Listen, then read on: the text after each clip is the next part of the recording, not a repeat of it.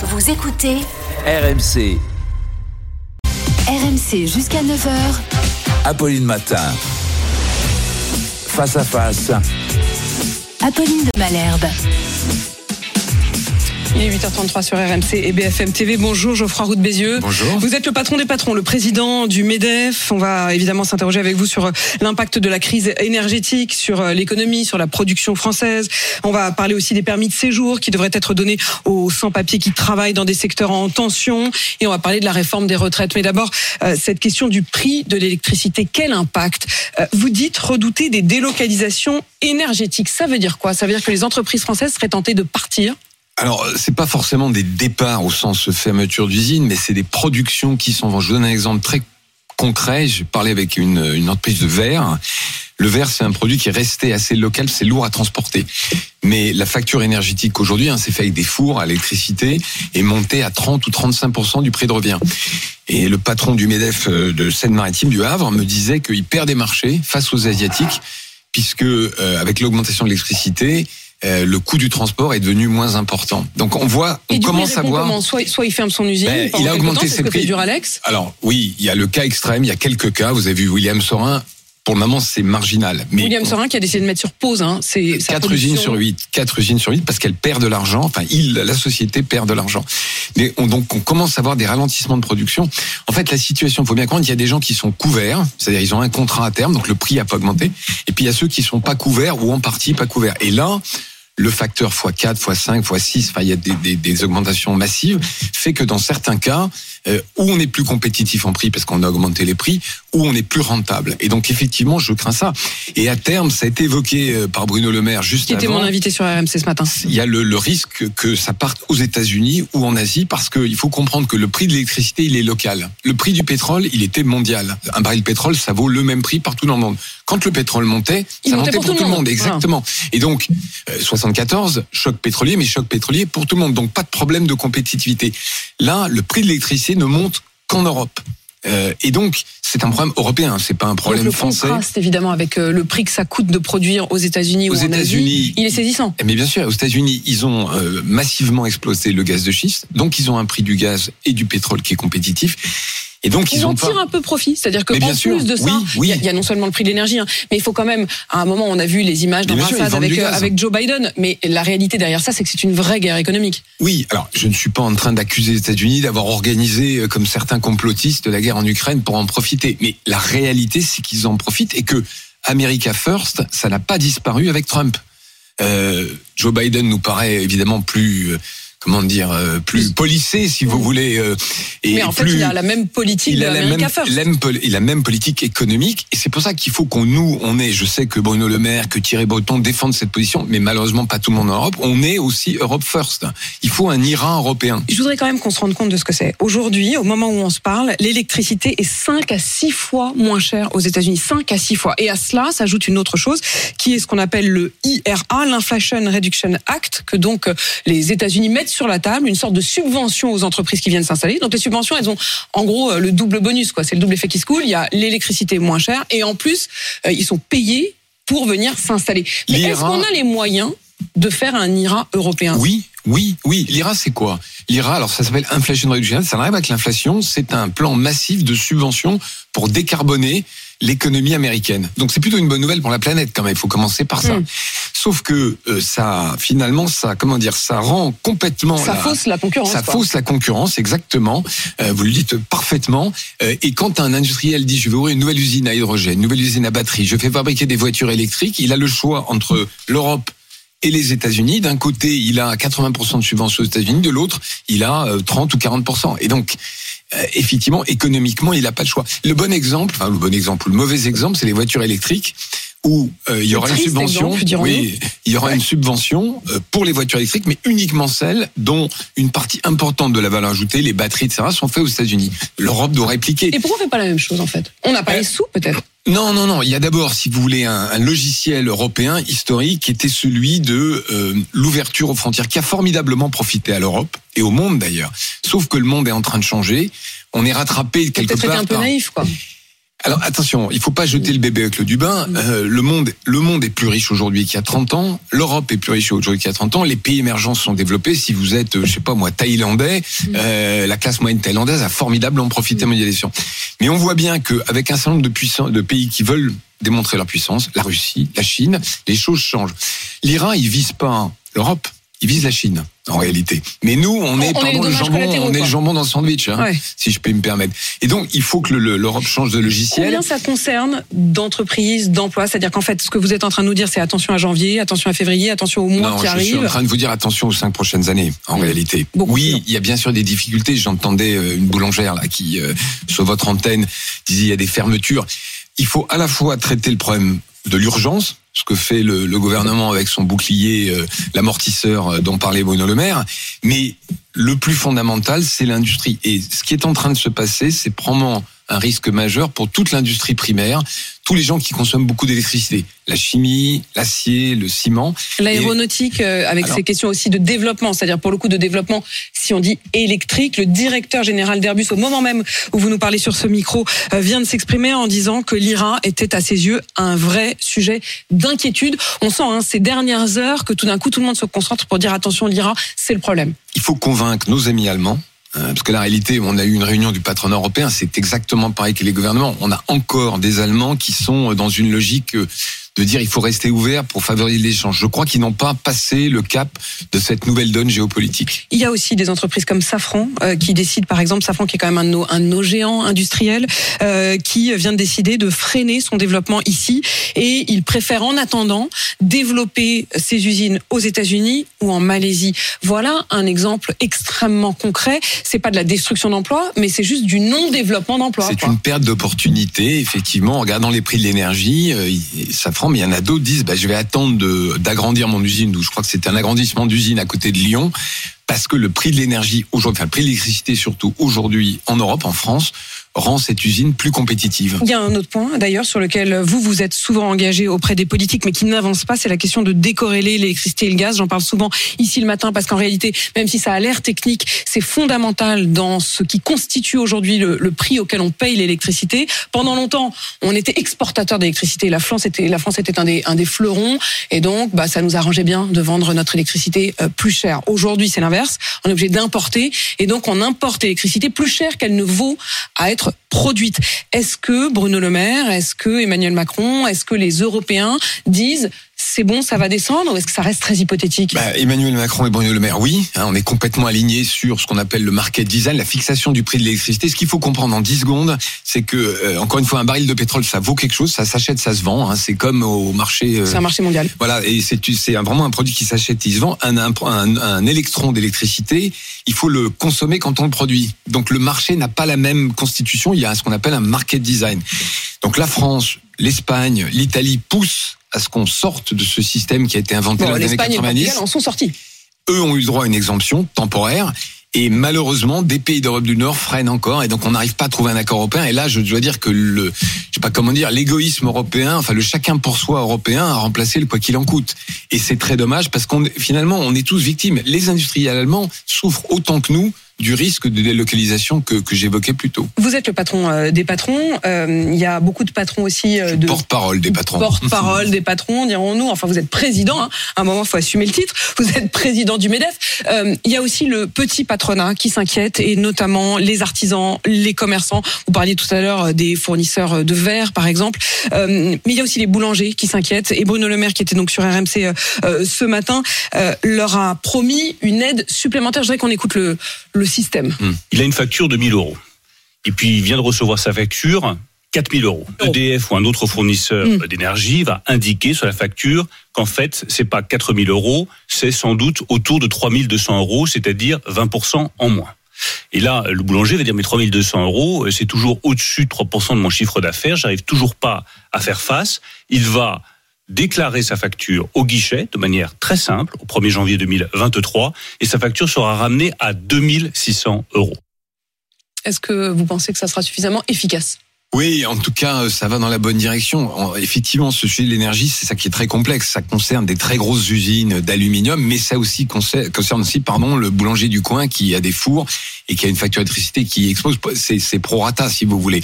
Donc, le système d'amo- enfin, d'amortisseur automatique, c'est-à-dire sur la facture, plus un guichet, me paraît aller dans le bon sens. Alors, ça couvre pas tout, mais à un moment, euh, Il va falloir finir par payer, quoi. Il, il va faire. on- la- Mais il va la- falloir aussi augmenter les prix, c'est-à-dire que tout ça est mécanique, évidemment, tout et ça, ça va nourrir l'inflation. Est-ce que vous voyez une inflation qui se poursuit, qui continue à augmenter au début de l'année prochaine? Alors écoutez, je vais vous dire, moi je vais être très prudent parce que j'ai entendu des tas d'économistes expliquer il y a un an que l'inflation, le pic serait l'été dernier. Ouais. Et on dit, on dit maintenant que le pic sera cet été, enfin l'été prochain, Mm. 23. Je n'en sais rien. Euh, je vois effectivement euh, les, les industriels obligés d'augmenter leur prix. Pourquoi ils augmentent leur prix? Parce que leur facture augmente. Le SMIC a augmenté de, de quasiment 8% et bientôt 10 si on prend le- la hausse de janvier. Donc les salaires augmentent, les gens demandent des augmentations et ils ont raison puisque et, et tout ça nourrit une boucle inflation salaire. Donc je ne sais pas vous dire honnêtement euh, comment euh, l'inflation euh, va se conduire si j'ose dire en, en Il 2023. y a deux autres aides qui ont été annoncées euh, ces dernières 24 heures. Euh, une aide, notamment donc celle-ci qu'on vient d'entendre de Bruno Le Maire euh, pour euh, pour la question de la facture d'électricité. Et puis il y a la question aussi des aides aux rouleurs. Alors ça devait être les gros rouleurs, gros bosseurs. Finalement, ça sera les rouleurs tout court, puisque il suffira de faire quelques centaines de mètres. Alors on imagine que tout le monde va pas tricher, mais enfin il suffira de dire qu'on prend sa voiture sans aucune sans aucun critère kilométrique pour aller travailler pour toucher ces 100 euros. Cela dit, il y aura pour le coup un critère de revenu, 1430 euros pour une personne seule, 1430 euros euh, net. Est-ce que ça vous paraît une aide suffisante? Il y a beaucoup de gens qui disent attention, ça va nous coûter plus cher d'aller travailler euh, avec avec cette aide qui sera de 100 euros 100 pour une année. par mois, euh, par an. par, an, pardon. Oui. ouais. C'est, c'est bon, c'est mieux que rien. À un moment, si vous voulez, l'État peut pas non plus ouvrir le Mm. portefeuille tout le temps. Nous, on a la possibilité par l'entreprise de financer un chèque carburant. Certaines entreprises l'ont fait. C'est ce que j'allais On vous dire, c'est que l'État prend sa part, mais vous, est-ce que vous allez prolonger? Oui, alors il y a, il y a ce chèque carburant qui est défiscalisé, qui existe dans l'entreprise. J'ai pas le pourcentage d'entreprises qui l'ont qui l'ont utilisé, mais ce qui est vrai, c'est que qu'on a encore 80%, 78% des Français qui prennent leur voiture pour aller travailler. À Paris, évidemment, c'est pas le cas. Quand vous êtes en province, euh, évidemment, c'est la- souvent la seule solution.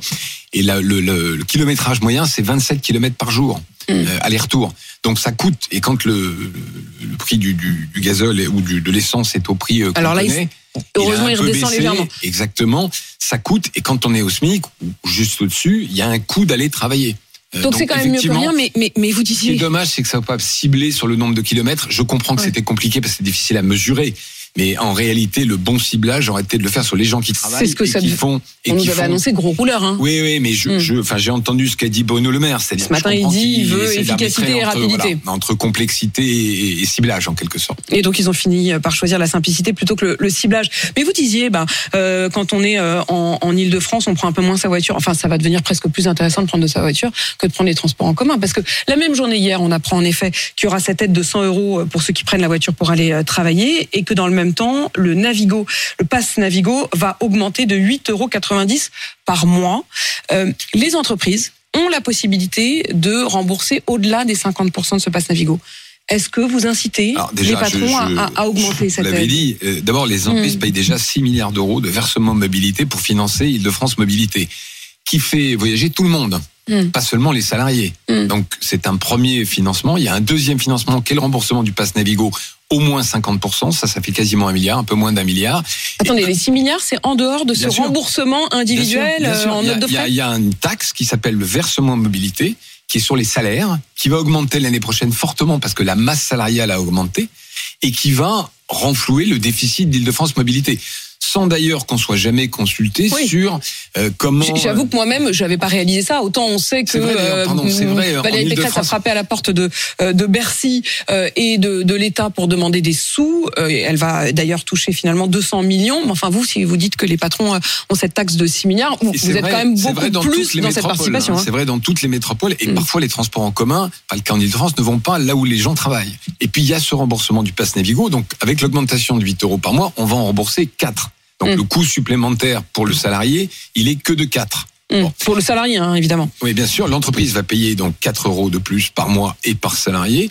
Et un certain nombre de grandes entreprises vont plus loin et vont jusqu'à 75%. Alors, vous dire combien vont le faire sur cette hausse, je suis, je suis incapable, mais un certain nombre vont le faire parce que elles ont besoin de salariés. On est tous à la recherche de salariés en ce moment. Et donc, le coût d'aller travailler, enfin, le coût de transport est un élément d'attractivité. Donc, euh, vous, vous pensez qu'un certain nombre d'entreprises vont quand même jouer le jeu de ce remboursement de la hausse euh, du pass Navigo. La réforme des retraites, euh, la réforme des retraites qui devrait donc euh, arriver à l'Assemblée nationale en janvier. Il y a eu ce communiqué commun euh, de euh, toutes les organisations syndicales, CFDT, CGT, FOCFE, CGC, CFTC, UNSA, Solidaire, UFSU, UNEF, La Voix lycéenne, FAGE, FIDEL, MNL. C'est simple, toutes les organisations syndicales sont unies contre les retraites, sauf vous. Euh, oui. Écoutez, nous, on soutient le principe d'une réforme des retraites et d'un allongement de la durée du travail. C'est, je, moi, je, je C'est un mur, hein. Enfin, Oui, franchement, euh, là, c'est c'est- c'est ce- un ce mur, mais il y mur avait contre déjà la eu un réforme des mur. retraites, hein. Il y a toujours eu un mur contre la réforme des retraites. Il est pas, il est pas nouveau. La réalité, c'est qu'on a fait le choix en 1945 d'une retraite par répartition. C'est les actifs, les salariés qui payent pour les retraités. L'autre réalité, c'est que la démographie fait que malheureusement, euh, on n'a pas tous fait quatre enfants et donc au total, il y a 1, euh, alors on est aujourd'hui à 1,6 je crois salariés par retraité et ça descend et on sait la démographie c'est la seule science exacte hein, donc on sait à l'avance qu'il y aura La pas assez de salariés pour payer les retraites. Donc il faut travailler plus longtemps, il faut le faire progressivement, il faut le faire en prenant en compte les gens qui ont travaillé, ce qu'on appelle les carrières longues, les gens qui ont travaillé avant 20 ans, parce que c'est pas la même chose de commencer avant 20 ans, de commencer à 25 ans, en prenant en compte l'usure au travail. Mais il faut faire cette réforme. Et il faut pas faire cette réforme pour financer d'autres trucs, comme j'ai pu l'entendre ça là. Il faut la faire parce que Bah, ça et là, a- pardon, c'est le président de la République qui l'a dit. hein. Moi, j'aime bien votre ça et là, mais en, en- en vrai, c'est effectivement Moi, Emmanuel Macron pense- qui, pour justifier la réforme des retraites, a dit on a besoin de ces sous, Je- notamment je pour l'hôpital, pour réformer le système de santé. pas. Je crois qu'il faut faire cette réforme pour financer le déficit de la réforme des retraites. Le corps, enfin le Conseil d'orientation euh, des retraites dit que on est juste en dessous de 14 milliards. Et j'ajoute un point qui est très important. On est un des rares pays occidentaux où l'espérance de vie et l'espérance de vie en bonne santé continuent à augmenter. Donc c'est une bonne nouvelle. Aux États-Unis, Elle a ont- baissé ces deux dernières Bien années. sûr, elle a baissé.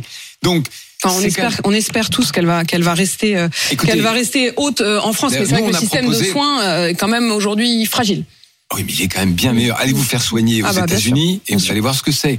Donc, évidemment, c'est toujours pareil. hein. Il faut aussi regarder en comparaison. Et donc, c'est quand même ça le, le fondamental. C'est qu'on a la chance formidable dans ce pays. Donc on peut pas un se réjouir effectivement Exactement. de pouvoir vivre plus longtemps et en meilleure santé. Enfin, Exactement. il y a des, y a des travailleurs. point. Nous, on a demandé, euh, ça n'a pas encore été retenu, que dans la réforme parce que c'est pas la dernière des réformes. C'est la productivité augmente, le temps de travail augmente, pardon, la quantité de gens qui travaillent Mm. augmente. Donc il faut être capable tous les 3-4 ans, tous les 4-5 ans de regarder le système. Nous, on a demandé qu'il y ait une clause sur l'espérance de vie que le l'âge de la retraite soit modulé après la réforme en fonction de l'espérance de vie. C'est ça la bonne logique. C'est c'est Ça veut dire, ça. ça veut dire pour le coup que si on continue à, à augmenter l'espérance de vie, on va travailler proportionnellement, mécaniquement, si on vous suit, plus longtemps. Oui, c'est ce qui se passe en À Suède. l'inverse, si comme en- aux États-Unis, on perdait jusqu'à deux ans d'espérance de vie, Personne ne souhaite, bien sûr.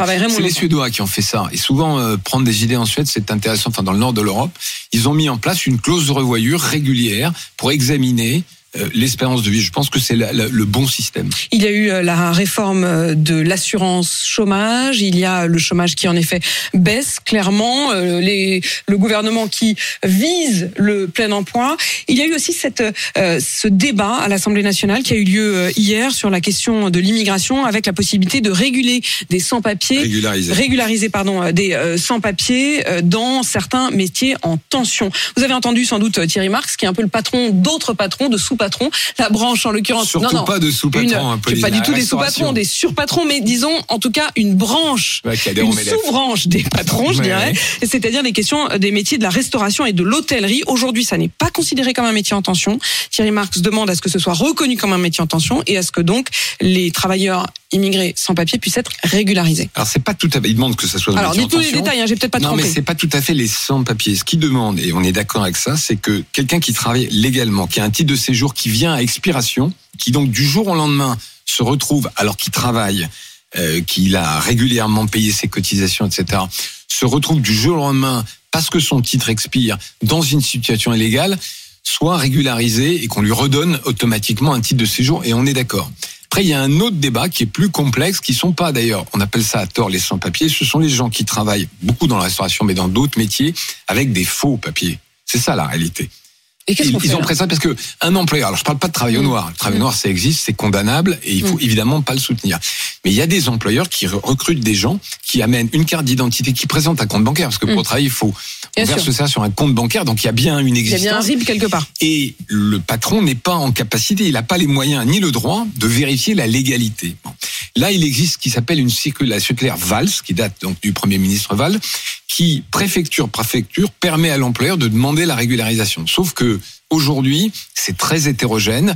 J'allais dire, j'ose dire, c'est un peu à la tête du client ou à la tête du préfet, si vous voulez. Et donc, ce qu'il faudrait Il n'y a pas de faire... critères précis, Si, il y a des critères précis, c'est 5 ans de présence sur le territoire, mais 5 ans euh, a priori illégal, hein, puisque c'est des gens qui ont des faux Oui, papiers. donc il y a quelque chose d'un peu complexe, c'est-à-dire que finalement c'est une Voilà. forme euh, d'acceptation tacite de l'immigration illégale. Du- d'une certaine manière. Et donc, il faut trouver un moyen, n'est pas simple, de- d'harmoniser, si vous voulez, ce système un peu à la tête du client qui varie par département, par préfecture, pour reconnaître qu'effectivement, il y a voulez une que partie... ça ce soit mis en place dans la loi immigration qui arrive en, En tout janvier cas, c'est ce que propose le ministre Darmanin. Est-ce qu'on est prêt à discuter seriez- Par contre, ce qui n'est pas acceptable et qu'on condamne fermement, c'est les sans-papiers, les vraiment sans-papiers, c'est-à-dire des gens qui travaillent noir parce qu'ils sont exploités, qu'en général, comme ils n'ont pas de papier, ils sont à la merci de leur patron. Et sans, et il y a, Et ça, pour le coup, ce sont les, patrons, pour les le faire. patrons que vous ne reconnaissez pas comme les Mais bons bien patrons. sûr, bien sûr. Non, mais enfin, c'est- Ouais. c'est c'est illégal. C'est illégal, c'est défendre condamnable. l'illégalité. Le, vous voyez, le cas est très différent et je pense qu'il est confus entre celui qui recrute quelqu'un qui lui montre une carte d'identité qui n'est pas valable, mais il peut pas le savoir, Et le sans-papier. Et c'est clair. Merci Geoffroy Roux de Bézieux, président du MEDEF.